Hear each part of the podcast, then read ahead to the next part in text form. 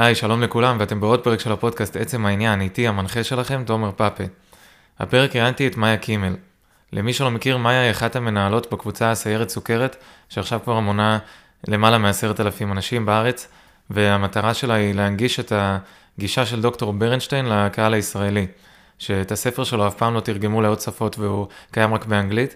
אז מה שהקבוצה עושה זה עונה על כל השאלות, מסבירה הכל, יש פוסטים נעוצים שממש תרגמו את עיקרי הספר, והם באמת עושים מלאכת קודש בזה.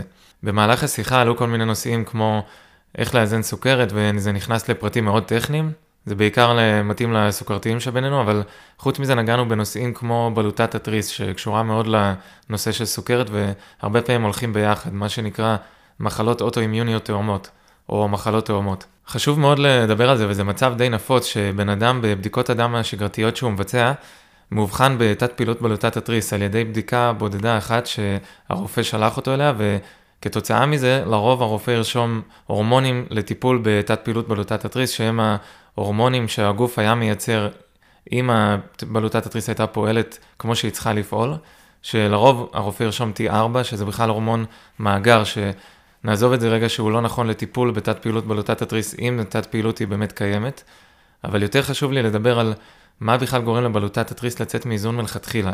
זו שאלה שרופאים אף פעם לא שואלים, והיא שאלת המקור ללמה בכלל אתה צריך הורמונים והאם אתה צריך הורמונים, שזה הרבה יותר חשוב. לאורך החיים תפקוד בלוטת התריס משתנה והיא מגיבה למצבים שונים. חשוב להבין שבאמת בטבע היא איבר מגיב, שמגיב ללחץ מסוים או ללחץ מתמשך.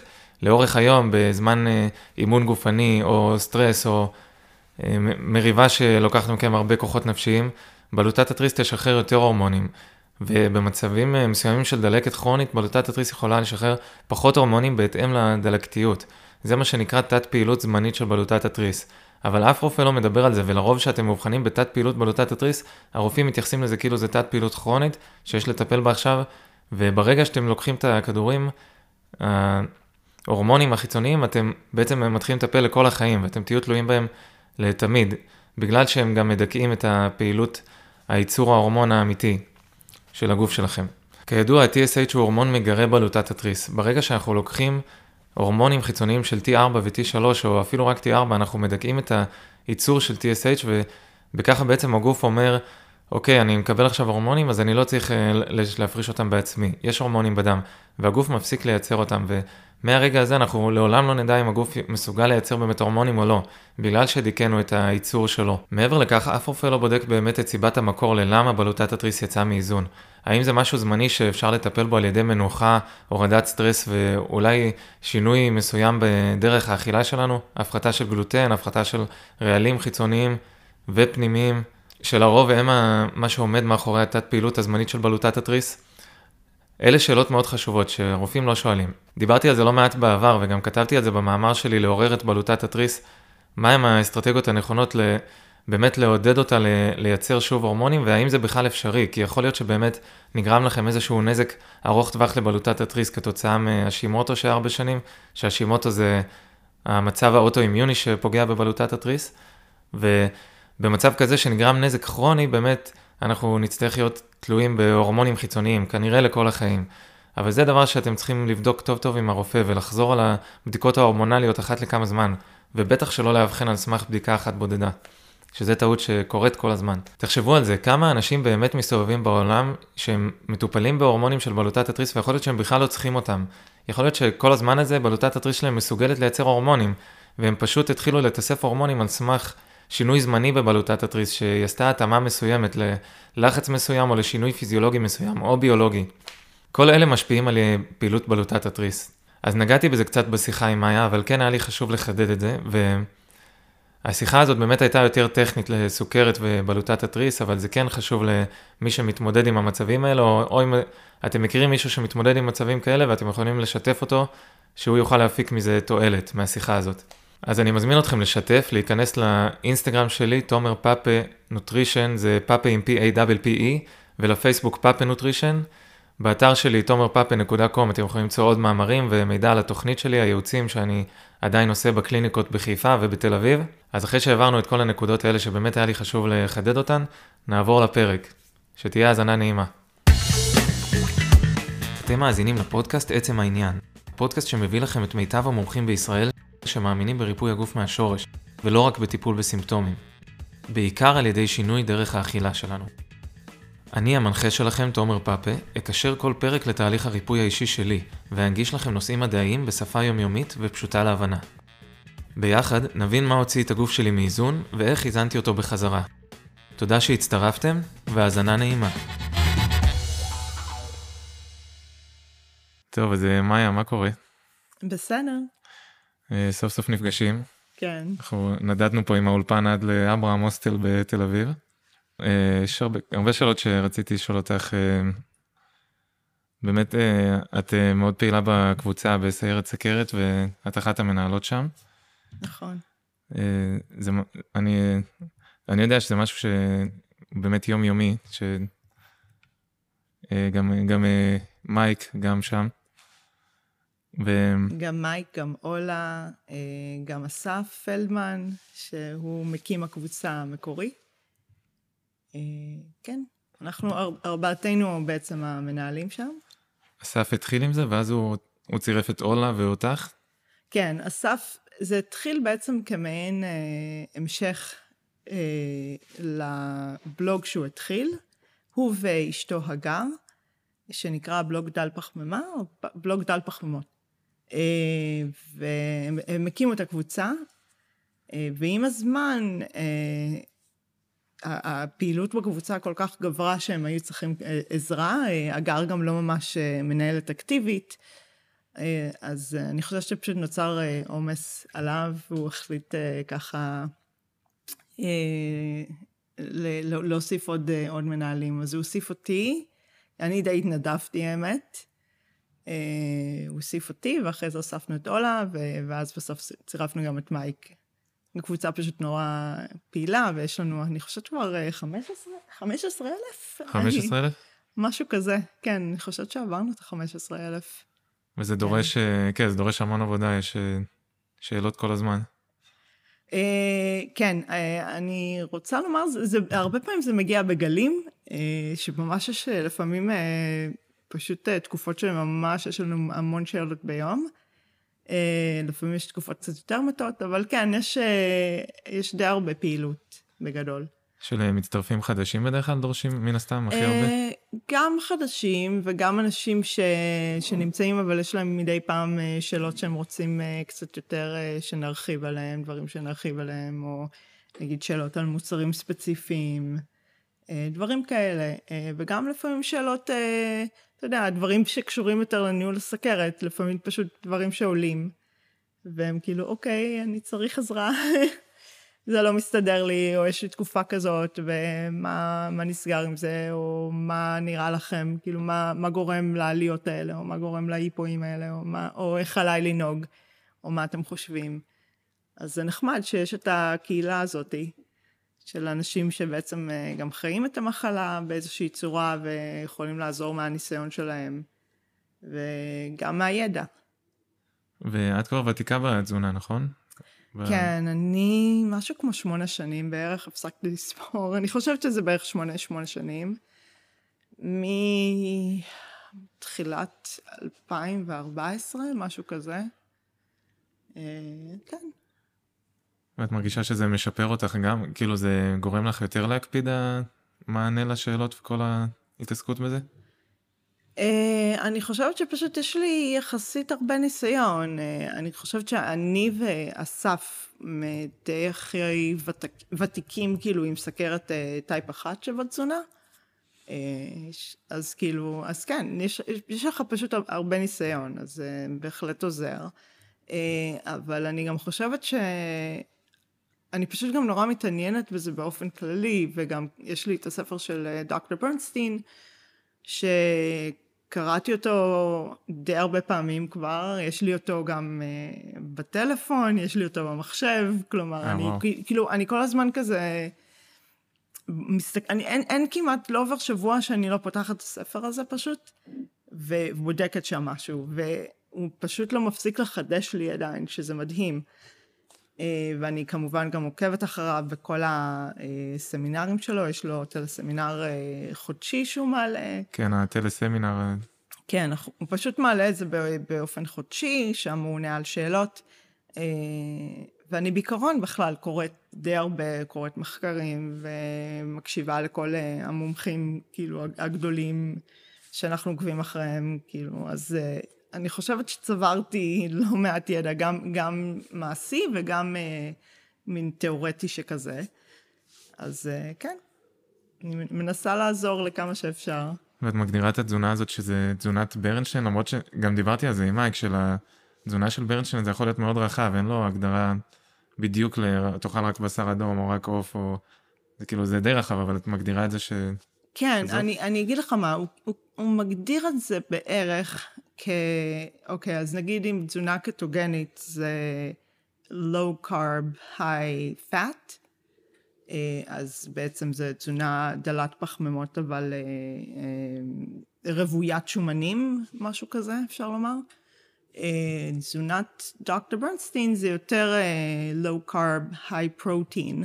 זאת אומרת שהיא תזונה שהיא יותר, הבסיס שלה והעיקר שלה הוא, הוא חלבון מן החי. אז זה, אפשר לומר שזה אחד מההבדלים העיקריים.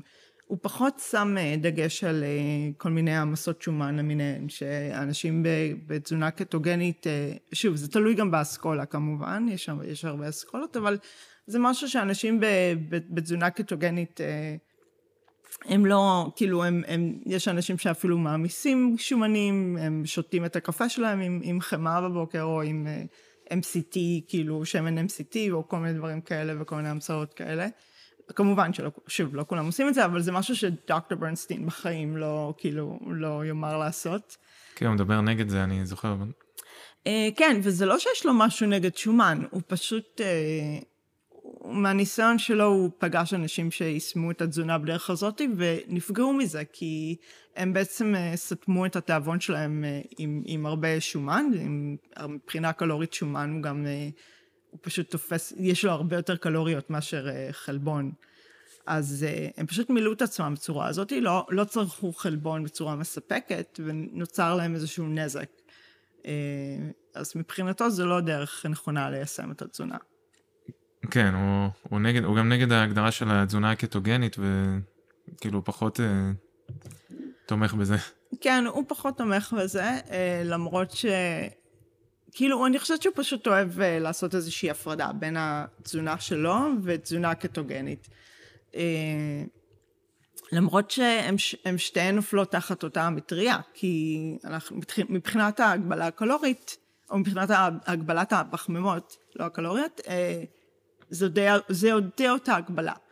אז כאילו, גם בתזונה שלו, למעשה, אפשר, אפשר לשים אותה תחת המטריה הזאת, אבל באמת כל מיני הבדלים שהם קטנים יותר, אה, באמת הדגש על החלבון, אה, וגם אה, כל, ה, כל ההגבלות הספציפיות שלו, למשל החלוקה הזאת של, של עד 6 גרם פחמימות בבוקר ועד 12 גרם פחמימות בצהריים ובערב, זה, זה משהו כאילו שלא, אין, אין אותו בתזונה קטוגנית רגילה, וגם כל מיני הגבלות יותר ספציפיות, נגיד אה, שהוא לא מאפשר אף פירות, גם לא פירות יער למשל, אה, הוא די נגד. אה, כן, פרוקטוז הוא לא, הוא לא מכליל בתזונה. אני, אני לא יודעת אם זה רק הפרוקטוז, אבל כן, כאילו זה, זה גם פרוקטוז וגם בכלל, כאילו הוא לא, הוא לא בעד סוכרים באף, באף צורה. כן. אה, כאילו מבחינתו פירות יער זה עדיין אה, משהו שיש בו, כאילו כן, גם, גם סוכרוז וגם פרוקטוז, אז, אה, אז הוא פשוט לא בעד. עכשיו, אני יודעת, אנשים שבתזונה קטוגנית שהם לא סוכרתיים, אז אולי מבחינתם זה כאילו זה הכי הרע במיעוטו. אז בסדר, כאילו בן אדם בריא זה משהו אחר, או לבן אדם שאין לו כאילו סיבה ממש להקפיד עד כדי כך. זה בסדר, אבל סוכרתיים צריכים קצת יותר, אה, לדעתו בכל אופן, הם צריכים לשים לב לזה. אה, כדי להישאר בין 70 אה, ל-100, כאילו זה ה... כן, זה, זה האידיאל. בעיקר 83, זה של בירנשטיין המספר. כן, המספר האידיאלי, רמת הסוכר האידיאלית זה, זה 83. אז כן, אז זה, זאת השאיפה תמיד, ומעבר לזה, יש לו כל מיני הגבלות, נגיד, על דברים כמו עגבניות, על בצל, אה, מה עוד שאני חושבת על גזר, נגיד, אה, כל, כל מיני דברים כאלה ש... כן, בתזונה קטוגנית קצת פחות אה, מקפידים על זה. אה, כן, כל מיני דברים קצת יותר, יותר ספציפיים כאלה, שזה, שזה ממש, הוא שם על זה יותר דגש. שבאמת התזונה הקטוגנית האמריקאית היא מאוד מערבת, אה, כן. אה, בלובריז וכל ה... כן, היא, היא גם נורא, מה שהאנשים קור, קוראים לזה כזה קיטו מלוכלך, כזה dirty keto, שזה כל מיני, אה, לא יודעת, מוצרים מעובדים שכאלה, מוצרי קיטו כאלה שאני גם לא יודעת, משתמשים שם גם אה, בחלקם מהממתיקים שהם לא, מי יודע מה, בשביל אה, סוכרתיים שגם מעלים סוכר. שהעיקר שכתוב על זה קיטו באריזה. כן, העיקר שכתוב על זה קיטו וזה איזושהי דרך שיווקית, כאילו, זה לא, זה לא תמיד מתאים. אני, אנחנו תמיד מנסים להדגיש שצריך לקרוא רכיבים, גם אם כתוב על זה וגם אם יש על זה כל מיני דברים באותיות אה, גדולות באריזה מקדימה, תהפכו את המוצר, תקראו את הרכיבים ותבינו לבד מה בעצם מה זה מכיל ואם זה, זה טוב או לא. וזה, אבל זה באמת משהו שקצת, לי אישית אה, חסר לי אצל ברנשטיין, שהוא לא מדבר הרבה, זה גם משהו שדיברתי עליו עם מייק, שהוא לא מדבר הרבה על, על מקורות האוכל, והוא זה, הוא קצת, הוא, טוב, הוא מצא גם דרך להכליל, שפשוט להגביל פחמימות, אבל אה, זה גם נגיד, אה, כמו שאת אומרת, אז לתקן היפו, אז הוא, הוא אומר, ת, תיקחו טבליות דקסטרוז, mm-hmm. שזה זה גם נורא מעובד נגיד, או, ויש לו עוד כמה דברים כאלה שהוא מערב אוכל מעובד.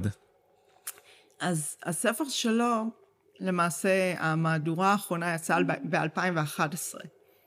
והוא, האמת שבטלסמינר האחרון שלו הוא אמר שאומנם זה יצא ב-2011, אבל כשהוא כתב את זה זה היה 2009.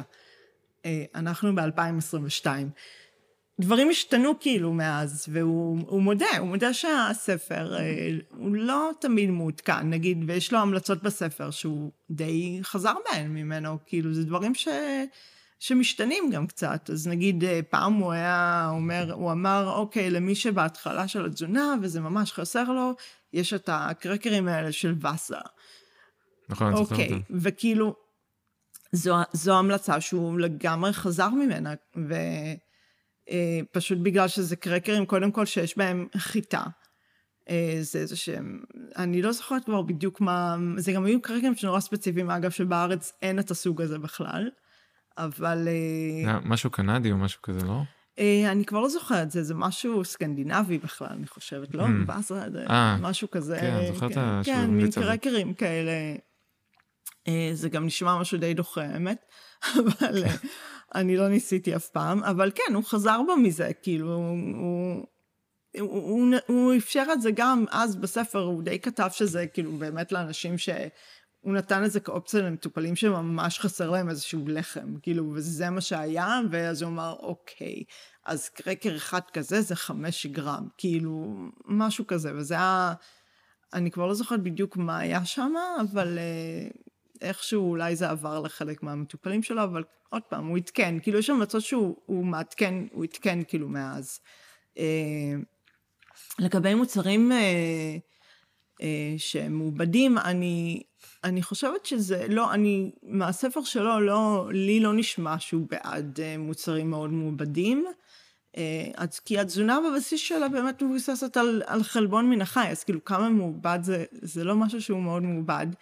אה, וכאילו, הירקות, המעט ירקות שהוא מאפשר, אה, אני יודעת, או מעט אה, אגוזים וזרעים, שזה גם לא משהו שהוא, האמת היא ממש, כאילו, בספר הוא די, הוא כאילו אומר אפשר, אבל הוא, הוא מאוד מזהיר לגבי זה, הוא אומר כאילו... עם הזרעים וה... עם, עם אגוזים בעיקר, כאילו, אגוזים. הוא, הוא אומר שזה משהו ממכר, הוא אומר, הוא ממש, זכור, זכורה לי איזו שורה בספר שהוא כתב שממש מעטים הפציינטים שלו שמסוגלים...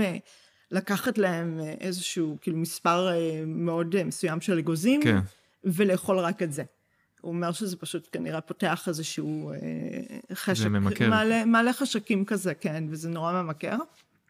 הוא, הוא מאפשר את זה, אבל עוד פעם, עם מין הסתייגות כזאתי. אז כן, כאילו זה, אבל, אבל בבסיס התזונה מבוססת על חלבון מן החי, זה לא מאוד מעובד, אה, אני יודעת, הוא מאפשר גם קצת גבינות שמנות, אה, דברים כאלה.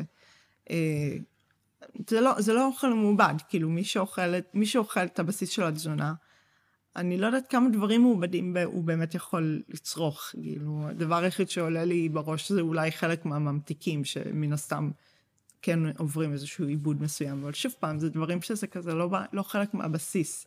זה והדקסטרוז, מי ש... הד, הדקסטרוז, אה, שוב פעם, זה, כן, הוא... הטבליות, זה כאילו... הוא, הוא מופק, אני חושבת שהוא מופק מהמתירס, עד כמה שידוע לי. כן, מגלוקוז תירס, משהו. כן, מ, אבל זה פשוט סוג של, זה סוג של תרופה, צריך להבין, זה לא משהו שאתה אמור לצרוך בכמויות. אה, גם הטעם שלו דוחה, כאילו, אני חושבת שדי בכוונה, זה פשוט משהו לתיקון היפו, זה משהו נורא שאתה משתמש בו בצורה נקודתית. אה, לעלות היפו מהר, וזה למקרי חירום.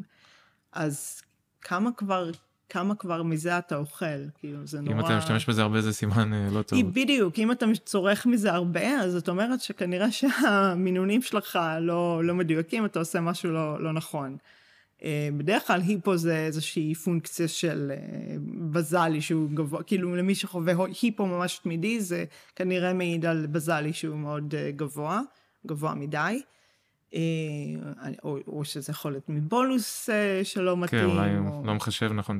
בדיוק, אבל אם זה משהו שממש קורה הרבה, אז כן, זה בדרך כלל הבזלי. אה, אז כן, לא, לא אמורים לאכול דקסטרוז או גלוקוז בכמויות, כאילו, זה לא...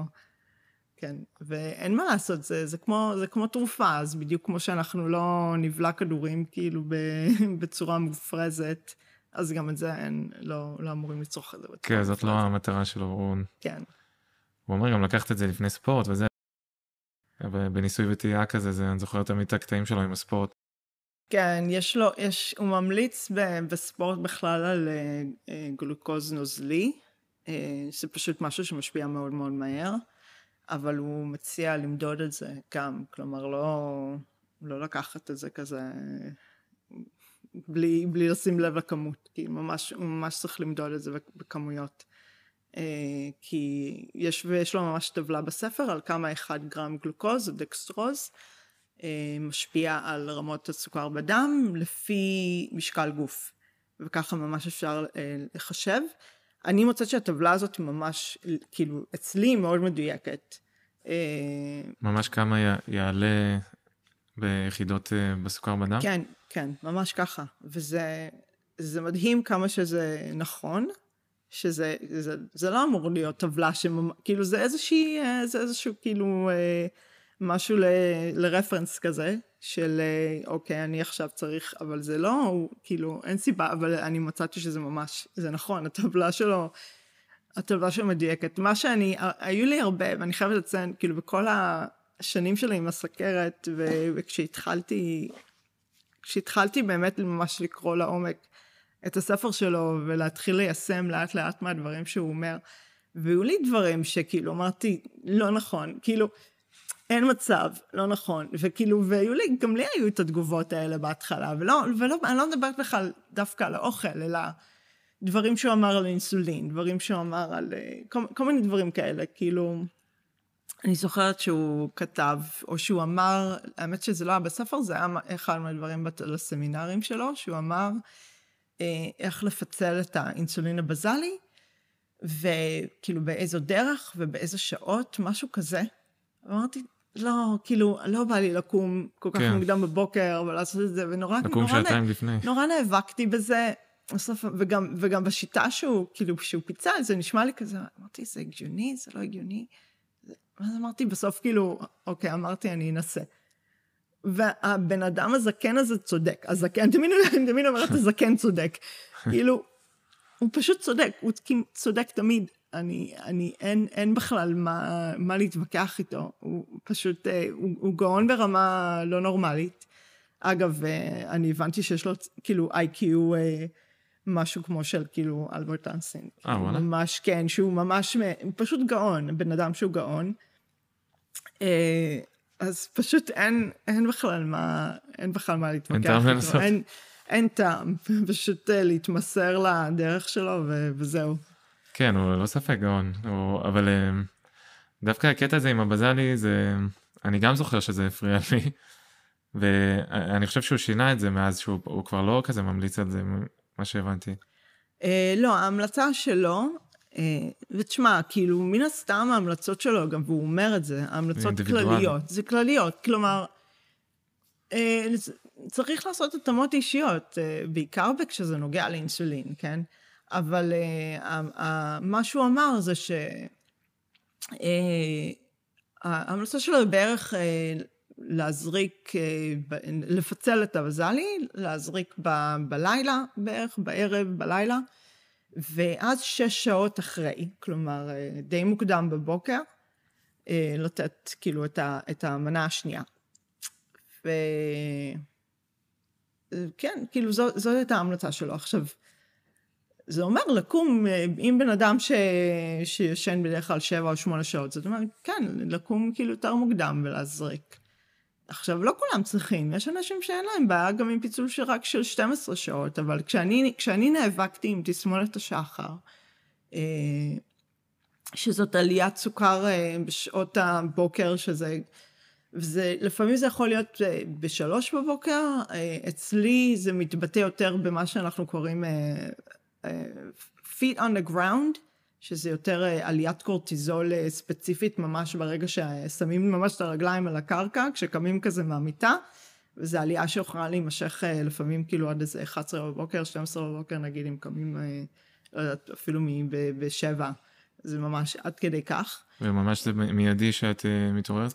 כאילו ממש, זה, ממש מתחילים לראות את העלייה, כאילו איך שאני קמה וזה ממש במגמת עלייה. זה לא, זה לא עלייה שהיא חדה מאוד, אבל היא בהחלט מורגשת, כאילו, וכן, היו מקרים שממש, ה, ה, כאילו, ה, החץ היה כזה במין אלכסון כזה למעלה, ב, בסנסור שלי, בדקסקום. כלום, אני בצום מלא, כאילו, ממה, ממה זה? זה, זה השפעה הורמונלית. עכשיו, אה, אז ברגע שזה הפריע לי בצורה כזאת, שזה הפריע לי מספיק, אז אני בהחלט ניסיתי את מה שהוא, הציע. וזה יצר חפיפה אה, שהיא מאוד מכוונת של האינסולין הבזלי בשעות האלה, וזה עזר. כאילו זה עזר. עכשיו, אה, אין, אין ספק שזה עוזר למי שצריך את זה, לא כולם צריכים את זה, יש אנשים ש... לא חווים את התופעה הזאת, או לפחות לא בצורה כזאת דרמטית, או שיש אנשים שעדיפו פשוט לתת תיקונים קצר, כאילו, זה בסדר. כל אחד, אה, כל אחד צריך גם אה, באיזשהו מקום אה, לעשות לו את ההתאמות שלו, וגם להתאים את זה לדרך חיים שלו, וגם אם, אם מישהו, בן אדם מרגיש שהוא מאבד שעות שינה בגלל שצריך לקום ולהתעורר ולהזריק, ועצם זה מלחיץ אותו, וזה גורם לו לחוסר שינה, זה גם צריך משהו, זה משהו שצריך להתחשב בו. אז... אה, כן, ובסוף אה, גם, אני יודע, זה משפט שברנשטיין אוהב, שהוא אומר אה, whatever works. נכון, נכון. מה, ש, מה שעובד, עובד. כאילו, לא, לא הכל עובד מאה אחוז לכולם. צריך למצוא את, ה, את הדרכים, כאילו, וגם את הפשרות לפעמים. כן, אין מה לעשות. זה משהו שחוזר על עצמו בקבוצה, אני רואה הרבה ש... אני, אני חושב שרוב, אולי, תקני אותי אם טועה, אולי 80% מהתגובות זה המון רגשי, כאילו אנשים כזה לא רוצים להאמין שזה מה שהם צריכים לעשות, ש... שזה ההתמודדות שלהם עכשיו, והרבה פעמים הם כאילו רוצים לשמוע מישהו שאומר להם, לא, זה, זה כן, ה, זה מה שאתה צריך לעשות עכשיו. כן. יש, יש את הפן הרגשי, אנחנו, אנחנו מנסים לתת לזה מקום יחסית קטן, כי אני חושבת שלהתחיל לבכות על כמה מר ורע לי, ואני לא חושבת שזה מאוד... אה, כאילו לדעתי זה פשוט זה לשקוע באיזושהי מראה שחורה ויש את הקטע הזה של uh, misery loves company ואם אתה מקבל יותר מדי כאלה אוי אוקיי גם אני ככה וגם אני ככה וגם אני מסכן וגם לי רע וגם לי רע אז איפה אנחנו? כאילו ומה עשינו?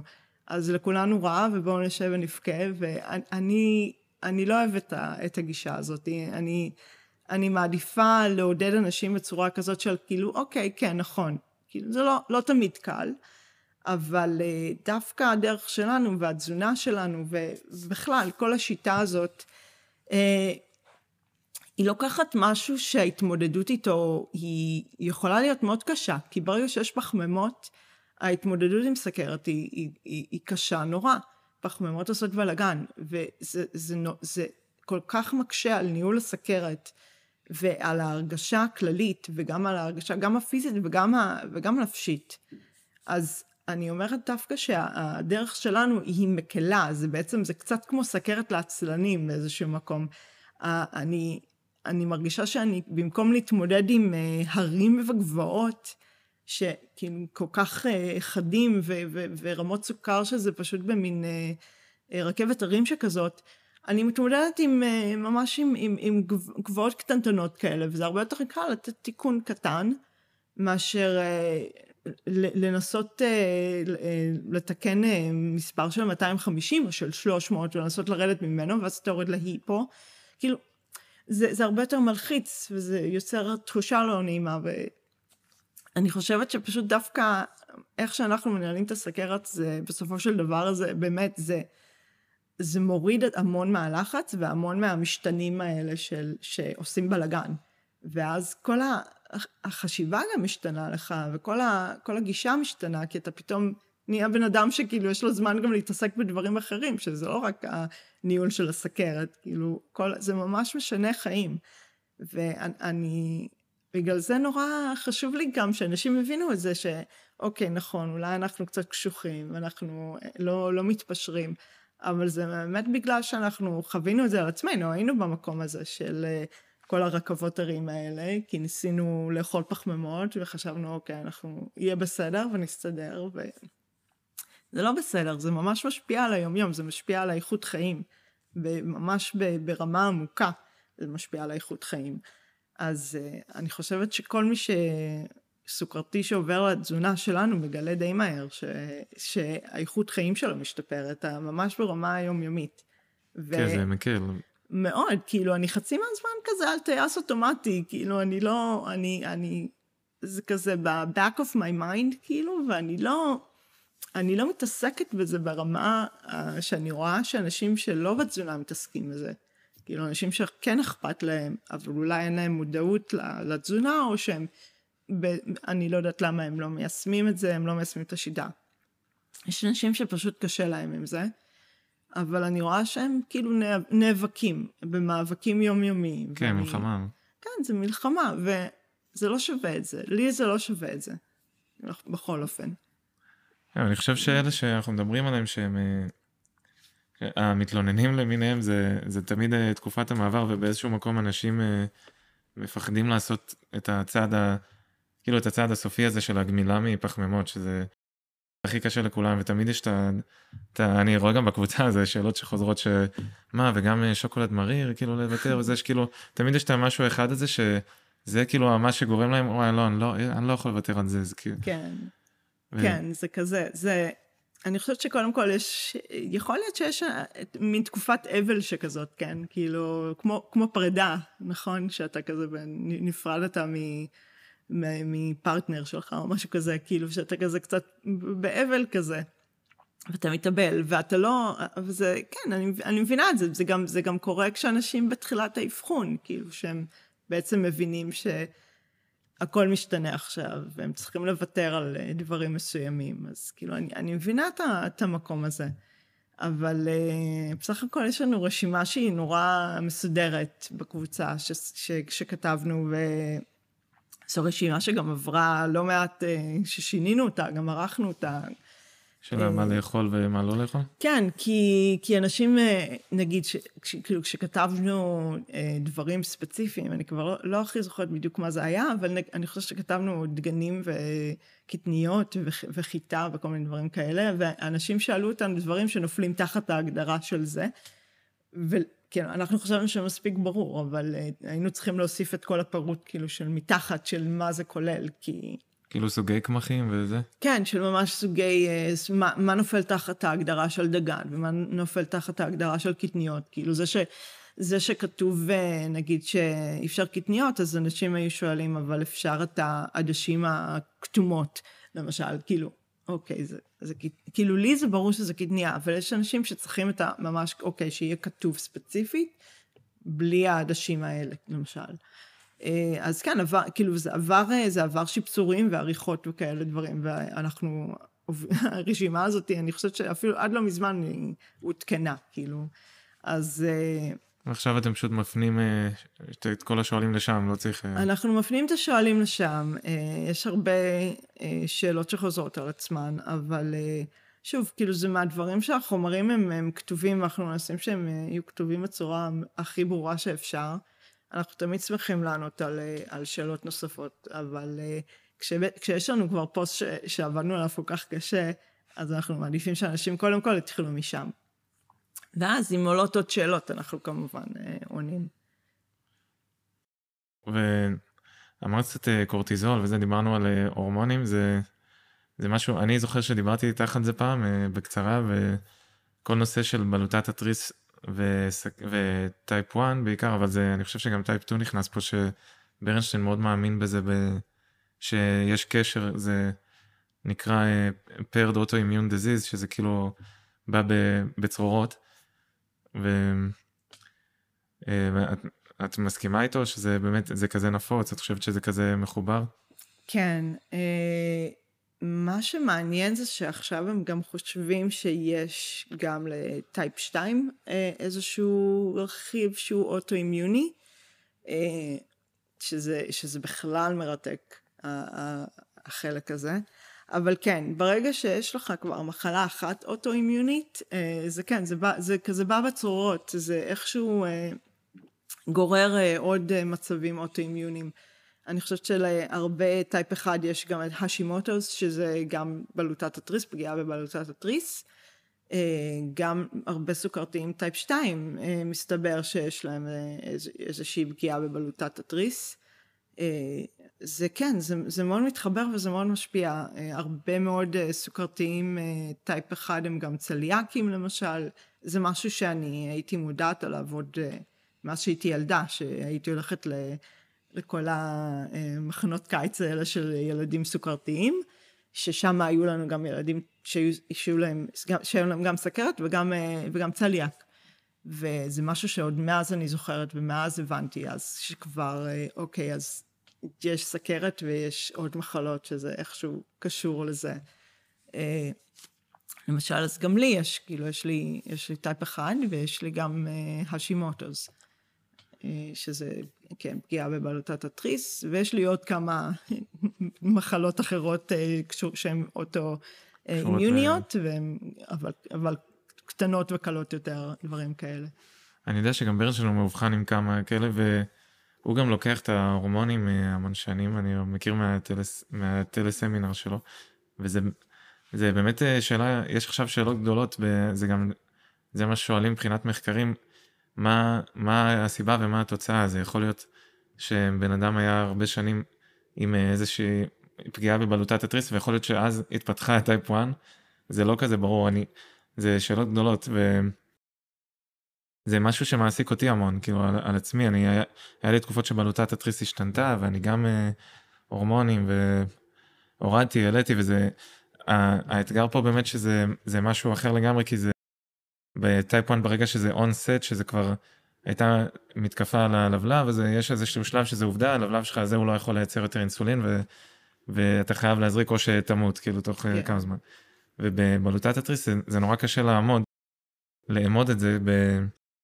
אה, כמה נוגדנים זה כבר, מתי זה מאוחר מדי, מתי זה אפשר להציל אותה, אי אפשר להציל אותה, זה, זה נושא הרבה יותר מורכב והיא גם בלוטה הרבה יותר מגיבה במצב הטבעי שלה, כאילו היא יכולה לרדת לפעמים לעלות.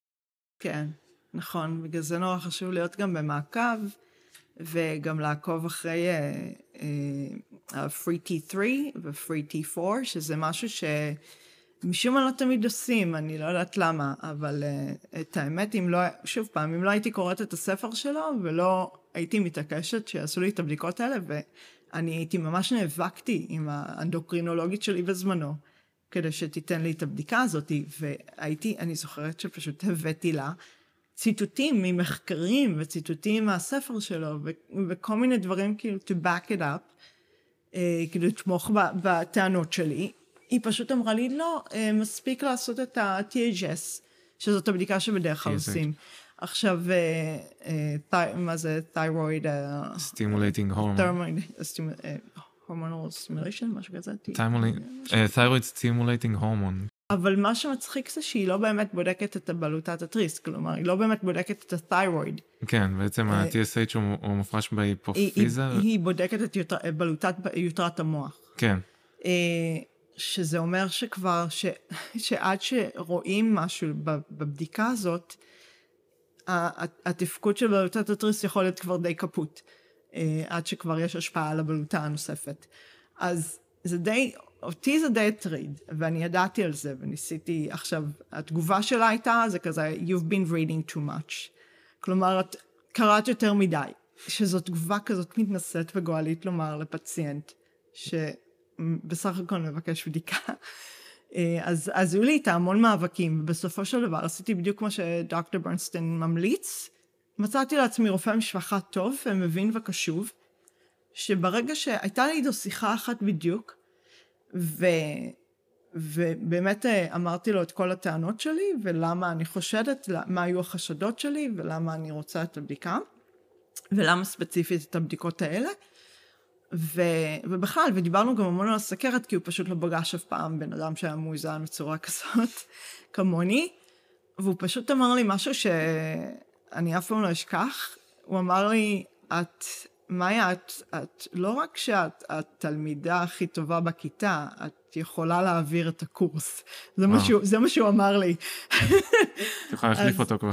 כאילו, משהו, משהו כזה, כאילו, וזה, הוא, באמת היה חמוד. אני גם, אני, ועוד uh, פציינטית שלו, קנינו לו אגב את הספר של דוקטור ברנסטין, כתבנו לו כזה הקדשה, וואו. כן, כי הוא היה באמת מאוד מאוד קשוב, הוא טיפל בשתינו גם אי, uh, הוא קרא את הספר? אני, אני הבנתי שכן, כאילו, וואי. היא- הוא טיפל בשתינו, שתינו עם, עם type אחת היינו, שתינו באמת אה, חסידות של דוקטור ברנסטין, והיא בעצם המליצה לי עליו, ובגלל זה הלכתי אליו, אה, ובאמת קנינו לו גם את הספר, אז אה, בכל מקרה הוא עשה לי את הבדיקות שהאנדוקרינולוגית שלי בזמנו, שהייתה לי, התעקשה שלא. והפלא ופלא באמת התגלה שלא רק שהיו לי נוגדנים לבלוטת התריס, גם אה, היה לי תפקוד מאוד מאוד נמוך של הבלוטה, כאילו, וזה משהו שאותי לא הפתיע, כי אני ציפ, ציפיתי לזה, ידעתי. את הרגשת גם אה, סימפטומים? כן, היו לי סימפטומים די כאילו של textbook, ממש, כאילו לפי הספר, והיא פשוט, זה מין חוסר הקשבה כזה של, של הרופאים, כי בגלל שהתוצאה של, ה, ש, של הבלוטת יתרת המוח זה הראה שהכל בסדר, שוב, כאילו, זה לא בודק את הבלוטת התריס, אבל אה, מבחינתה זה הכל היה סבבה. אבל אני ידעתי שזה לא המקרה ב- בהמון מצבים, אצל הרבה אנשים. והנה, והבדיקות הנכונות הראו שאכן, אז... אה, ומאז אני מטופלת אה, גם לזה הורמונלית. כן, אבל חשוב להגיד, זה באמת ה-TSH הוא לא... הוא לא אומר כלום על המצב הנוכחי ש, של ההורמונים, ה, של ההורמונים הפעילים של הבלוטה, בלוטת כן. התריס בדם. הוא אומר כמה... המ- המוח שלך חושב שהבלוטה צריכה לייצר משהו כזה, כן, משהו כזה. כמה היא, נכון. רוצ, היא רוצה לאותת לבלוטה שתייצר או לא תייצר, וזה כן, זה, זה מאוד שנוי במחלוקת גם בכלל כ, איזה ערך אה, ה-TSH הוא נורמלי ואיזה לא, אם זה 1, זה 1 וחצי, 4 הכי גבוה, זה כאילו, מתווכחים, אני יודע שמתווכחים על זה עוד עד היום, ו, וזה מסובך, וגם זה באמת נכון. לקבל, מש, לקבל את הבדיקות האלה, זה מאוד קשה גם בארץ וגם בארצות הברית, משום מה, אנדוקרינולוגים לא אוהבים להסתכל הם על לא זה. אוהבים, כן, כאילו, אני לא יודעת אם, אם זה מעין אה, סוג של אה, טמינת הראש בחול כזה, אני, אני לא ברור לי. אבל אה, תראה, בארצות הברית גם יש את כל העניין של הביטוח, וכאילו, מה הביטוח מכסה ומה לא, אני יודעת שפה יש גם כן את העניין הזה של הקופת חולים, כאילו שזה גם דומה, שצריך להצדיק כל בדיקה וכל דבר, אבל אה, אני כאילו, אני זוכרת שבזמנו אמרתי לה שאני אשלם מכספי, כאילו, שלא אכפת לי, והיא עדיין, היא התעקשה. זה היה גם איזשהו סוג של אגו, לדעתי, כן, של כאילו, כי היא האנדוקרינולוגית, כאילו. ואני, כן, ואני כאילו עושה לה צרות. אה, די שמחה שעזבתי אותה. היא לא עזרה לי במיוחד, אה, אבל, אה, ועוד היא הייתה אנדוקרינולוגית מאוד בכירה, אגב, שהיא כאילו הייתה גם אה, ב- באיזשהו סוג של בית, בית חולים שכאילו לימודי כזה, שגם באים אליו המון סטודנטים לרפואה, והיא ממש הייתה שם מנהלת, אני חושבת שהיא ניהלה מחלקה שלמה. אז כן, לא, היא לא עזרה לי לצערי, אה, אבל זה בסדר, כאילו, מצאתי, בכל מקרה, אני, אני, את שלי. מה שאני חיפשתי אני מצאתי, כי מצאתי אז את הרופא משפחה הוא שתמך בי, ו... ומאז אני מטופלת, אה, אבל כן, יש, יש איזשהו מין קטע כזה שהם לא רוצים לבדוק את ה-free T3 ו-free T4. אני חושב שגם לא, יש איזה לא, לא, לא אוהבים להתחיל להתעסק עם זה ולטפל בזה, כי זה, שוב, זה, ב, זה בלוטה מאוד, היא מורכבת, והיא נכון. במצב הטבעי היא מגיבה, והיא יורדת בייצור שלה, עולה, עולה בייצור ההורמונים כל יום. כן, זה גם, אה, אני חושבת שחלק חלק מהבעיה אצל חלק מהאנשים זה שבעצם ה-T4, הגוף מתקשה להפוך אותו ל-T3, אה, אז, אז צריך, זה צריך טיפול נורא אינדיבידואלי. אה, אז, אז ממש בגלל זה חשוב לבדוק את שני הערכים האלה. ואז למשל אצלי זה גם, זה, זה הרבה ניסוי וטעייה עם, עם הטיפול התרופתי גם כן, כאילו, אני זוכרת שפעם הרופא שלי פשוט רק נתן לי רק את האלטרוקסין, שזה רק T4. וזה עשה לי רע, זה פשוט עשה לי רע, ואני כאילו אחרי זה הסתכלתי ועברתי על התוצאות של הבדיקות שלי ואמרתי, רגע, אבל אין לי, הבעיה שלי זה שה-T, ה-T3 שלי נמוך נורא. וה-T4 כאילו איכשהו הוא אמנם נמוך, אבל הוא, הוא, הוא כאילו קצת עדיין כזה על גבול הנורמה, הוא לא, כלומר, אני, אני הרגשתי שאני צריכה דווקא רק את ה-T3, שזה גם משהו שדוקטור ברנסטין אומר הרבה, כאילו, שלהרבה אנשים הם צריכים רק את ה-T3 ב, באמת במינון מאוד נמוך, וזה מספיק. עכשיו, גם בקטע של הבלוטה צריך להגיע לערכים אופט, אופטימליים, כלומר, אה, אני חושבת שצריך להיות על, ה, על הערכים בין הבינוני לנמוך, כאילו, על המדד הבינוני נמוך, אה, סליחה, הבינוני גבוה. כן, של ה-T3. של ה-T3 וגם ה-T4. T4 בינוני כזה, כן. כאילו הבינוני גבוה, ואלה הערכים האופטימליים. כלומר, גם אם אתה בתוך, הנור, בתוך הטווח הנורמלי, אבל הצד הנמוך זה לא מספיק טוב.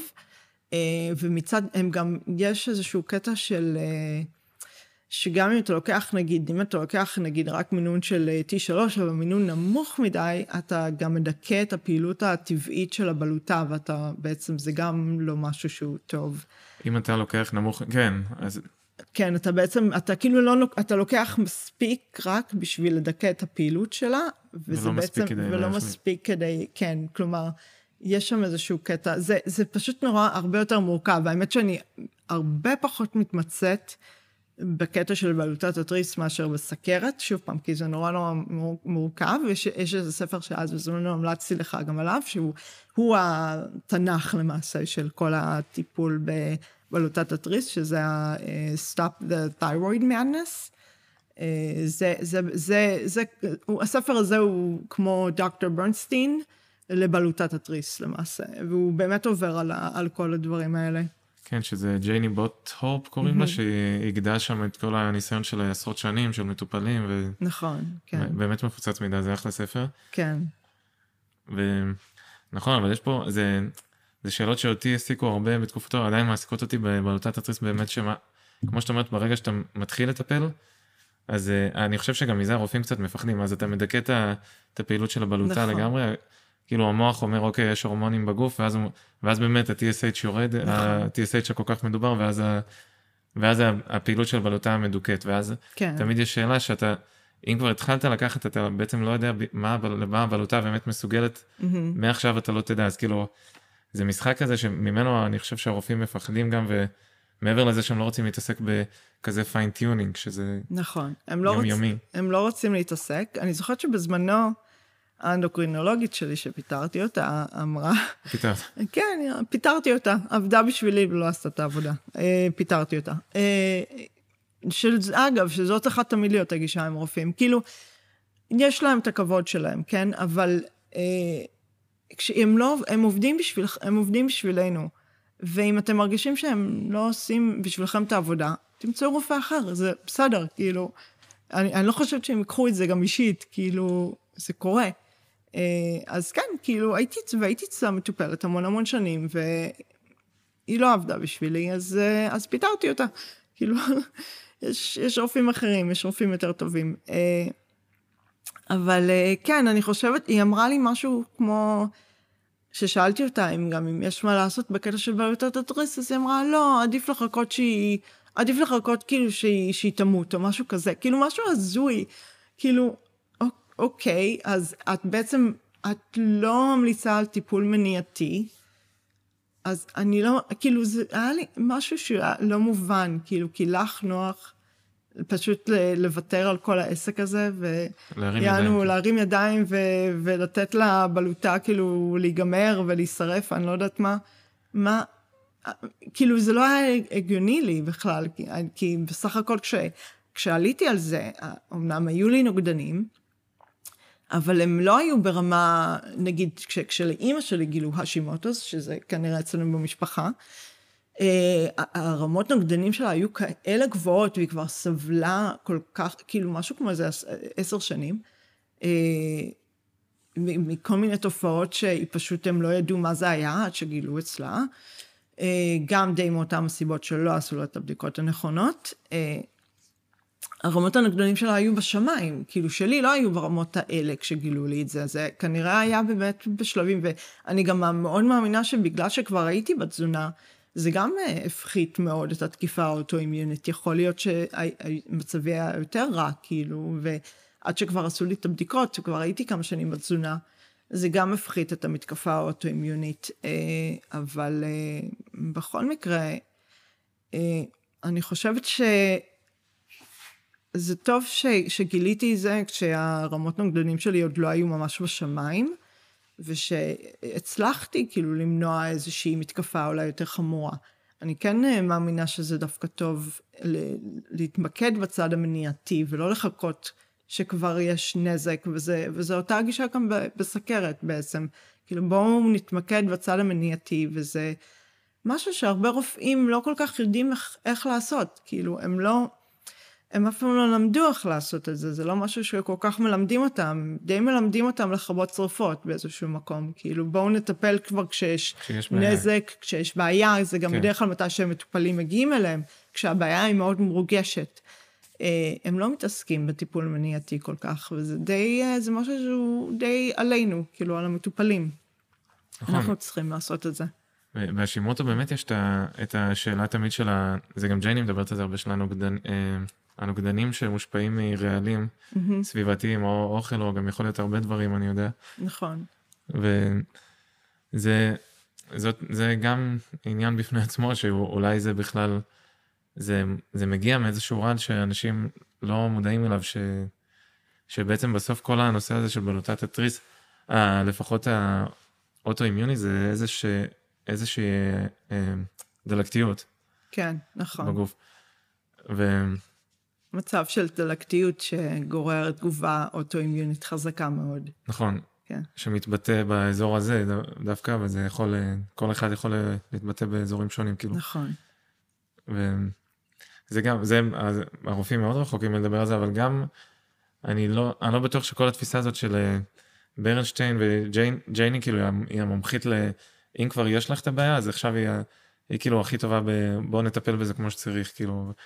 אבל לא, זה, יש פה מלא שאלות שעדיין צריך לשאול, שמה הקשר הסביבתי, וכאילו, אה, באמת אם, כמו שאת אומרת שאת כבר הצלת את בלוטת התריס, התחלת לקחת אה, הורמונים ובאיזשהו מקום הרגעת את הגוף, אז השאלה אם, אוקיי, מה עכשיו המצב של הבלוטה? כי זה באמת לא כמו טייפ 1, שזו לא עובדה מוגמרת שעכשיו בלוטת התריס נהרסה, זה, נכון. זה ש, יש שאלות אה, גדולות פה, שזה גם קצת דוגמטי אצל ברנשטיין, שהוא אומר כאילו, אם זה נמוך, קחו T4T3 שאני... אני מאוד מסכים עם הגישה, כי אם זה נמוך צריך לטפל תמיד, אבל כל ערך. הוא פשוט, אה, הוא פשוט פחות מתעסק עם זה, ההתמקדות שלו היא באמת יותר אה, על סכרת, אז כאילו, כן, זה, זה יש שם המון ניואנסים קטנים, אה, חשוב להיות נורא במעקב. ומי שמוצא אנדוקרינולוג טוב שגם משתף פעולה, אז האנדוקרינולוג הנוכחי שלי למשל, הוא פשוט משתף איתי פעולה. כאילו, הוא, אני, אני זוכרת את היום הראשון שהגעתי אליו, הוא פשוט, הוא לא נתקל, שוב, הרבה רופאים די בהלם כשהם נתקלים בפעם הראשונה, כי הם, אני לא הפציינטית הרגילה שלהם שהם רואים בדרך כלל. אה, קודם כל הוא, הוא כל פעם עכשיו שהוא רואה אותי, הוא נכנס לחדר והוא מחייך, כאילו, אני כנראה עושה לו את היום. כי הוא כנראה רואה הרבה אנשים שלא כל כך מטפלים בעצמם, וכאילו הנה עכשיו מגיעה זאתי עם ה-A1C של ה-4.4 או 4.6, כאילו זאתי שאני כאילו פשוט יושב פה ואני כזה, אוקיי, אני רק עושה מה שהיא אומרת לי, כי אני לא צריך באמת אה, לחשוב יותר מדי. היא יודעת מה שהיא רוצה והיא יודעת מה, מה המטרות שלה. ו... יש לו עם מי לדבר. כן, אבל, אה, אבל אה, הוא באמת משתף איתי פעולה ברמה הזאת של... הוא ייתן לי את כל הבדיקות שאני מבקשת ממנו, ואני, אז לפעמים הוא ישאל, כאילו, למה את רוצה את הבדיקה? אז אני, אז אני אתן לו תשובה, תשובה מספקת אותו, אין, אין לו בעיה, אז, אז הוא ייתן לי את הבדיקה.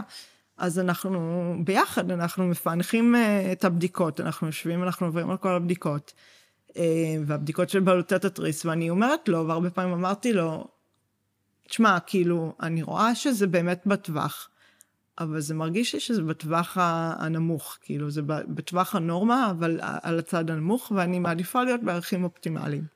לפי המספר או לפי הסימפטומים? לפי, לפי המספר, לפי המספר, וגם יש סימפטומים, כאילו אצלי למשל, אה, זה פתאום אה, הרבה פעמים מתבטא בעייפות, כאילו אני פשוט... יש לי מין אה, סחבת כזאת שפתאום מתחילה אצלי, וזה משהו ש... brain fog, מה שאומרים? כן, מין כזה, מין, מין, כאילו, אני כזה חסרת אנרגיה כזה, ולא, לא יודעת, כאילו, לא, לא, לא במצב אופטימלי. זה, זה מתחיל, זה מתחיל ככה. יש לי למשל אה, תופעות אחרות של אה, פתאום כאילו, אני מרגישה שהיובש בעור למשל, בצורה מטורפת, שכאילו אין, אין קרם בעולם שיעזור.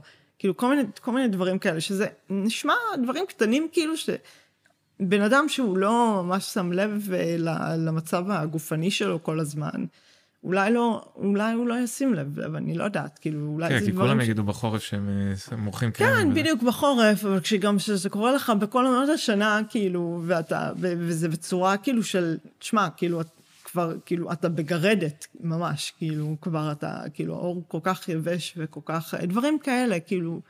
וזה אה, סימפטום מובהק של אה, בלוטת התריס באמת. כן, ו- אבל זה, אבל אנשים לא מודעים לזה, ואני פשוט כאילו כבר למודת ניסיון, אז, אז, אני, אז אני קצת יותר, אה, גם עם רגישות יותר גבוהה לכל מיני דברים גופניים, גם בגלל הסכרת כבר, אתה נהיה הרבה יותר מודע לגוף שלך ולמה שקורה, שקורה איתך ולכל מיני תופעות.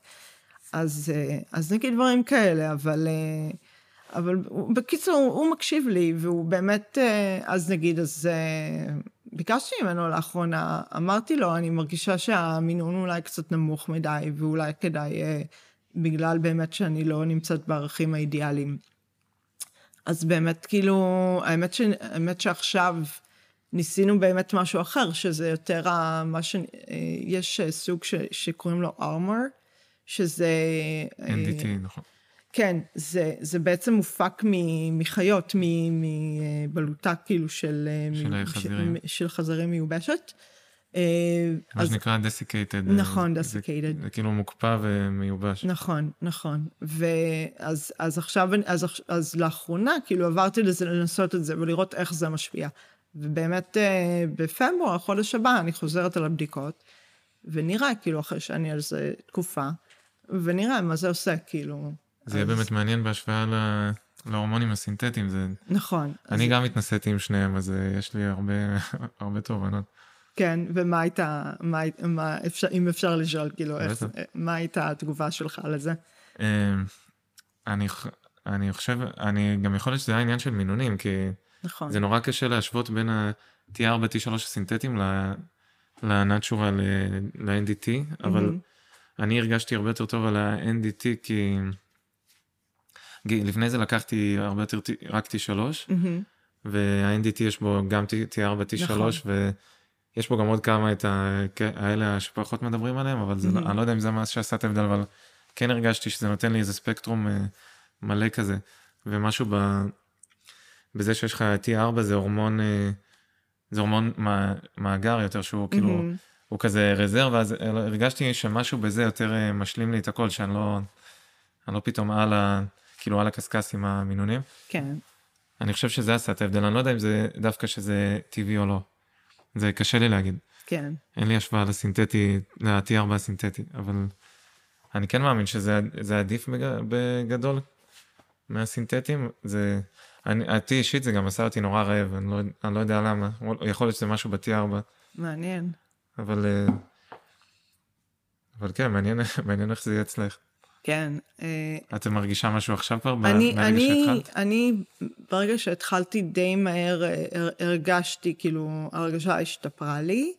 אז אני מאמינה שכן, אבל שוב פעם, זה נורא אינדיבידואלי, אז אני לא יודעת, כאילו, אני לא יכולה להמליץ על זה במשהו כזה גורף, כאילו, זה, זה כל כך צריך לעבוד עם, ה, עם האנדוקרינולוג, וממש לעשות בדיקות ולראות, וגם לפי הרגשה, וכאילו, לי אישית, אני, אני כן מרגישה שזה עוזר קצת יותר, אבל נראה. זה נראה, גם בדיוק זה, שזה... כן, זה נורא משתנה, כאילו, בין אדם לאדם, זה לא, זה לא כן. לא כאילו עכשיו אין לך את ההורמון, זה, זה באמת שונה. וזה לא דבר שאתם uh, מתעסקים בקבוצה, נכון? כי אני ראיתי שאנשים שואלים את זה, זה לא, אין, אין הרבה מה... Uh, פשוט כי זה, שוב, זה, זה כל כך אינדיבידואלי. Uh, ההמלצה שלנו בקבוצה זה רק לעשות את הבדיקות הנכונות, ובעיקר uh, אנחנו יכולים רק להפנות למקורות, שזה באמת הספר הספציפי Stop the Thyroid Madness. וכאילו, הקבוצה היא באמת, היא, היא לסכרת יותר, אה, ואנחנו, זה, זה מגיע למשהו שיש בו כאלה דקויות, שבאמת צריך, אה, צריך להתמצב, צריך להבין נורא, וצריך אה, לקרוא, ה, לקרוא מקורות ולעבוד עם רופא טוב, שגם קשוב וגם פתוח ל... לכל מיני רעיונות ול, ולצורת טיפול, ובגלל זה אנחנו, זה לא משהו שיש לנו גם אני מרגישה שאין לנו כל כך מה, מה לתרום בנושא, אה, מעבר רק לככה, אוקיי, המלצות נורא נורא כלליות כאלה, ורק להפנות למקורות מסוימים. כן, זה יותר מדי אה, ללכת עמוק כבר עם אה, בן אדם. כן, כן, וזה כבר לא, אנחנו שוב, הייעוץ שלנו בשום פנים ואופן הרי גם לא מחליף ייעוץ רפואי, אז... אז גם משהו שממש צריך את הרופא פה. כן, זה חשוב להגיד, גם אה, עכשיו שאנחנו מדברים, אנחנו מדברים על, ניס, על הניסיון שלי ושלך, זה לא נכון. שאף אחד לא ייקח את זה כללכת ולבקש מהרופא תרופה או אחרת. נכון, נכון. כאילו, אני, אני חושבת שאנשים, ברגע שזה מגיע למחלות מורכבות באמת, כמו סכרת או, או בעיות בבלוטת התריס, פשוט אין מה לעשות, צריך ללכת ולקרוא קצת ולהבין קצת יותר לעומק, כי...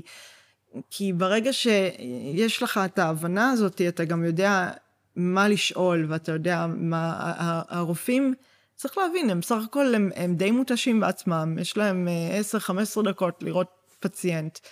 אה, יש גבול לכמה הם יכולים גם להתעמק, ואם אתם לא תדעו לכוון אותם לפעמים, אז, אז לא, לא כל כך יצא מזה משהו. אה, צריך לדעת גם לכוון, צריך לדעת להצביע על דברים ספציפיים, לבקש, אפילו לפעמים אפילו לדרוש דברים ספציפיים.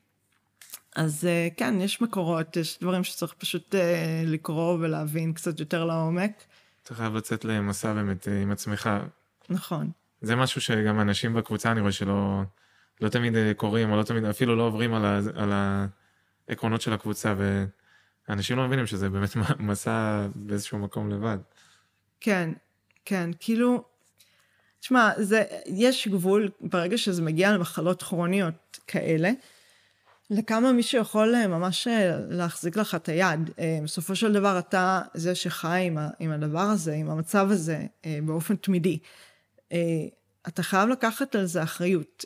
ונכון, זה קשה, אני לא אומרת שזה קל, אבל, אבל כן, צריך לקחת על זה אחריות. ואתה בסופו של דבר תהיה זה שתרוויח מזה הכי הרבה גם.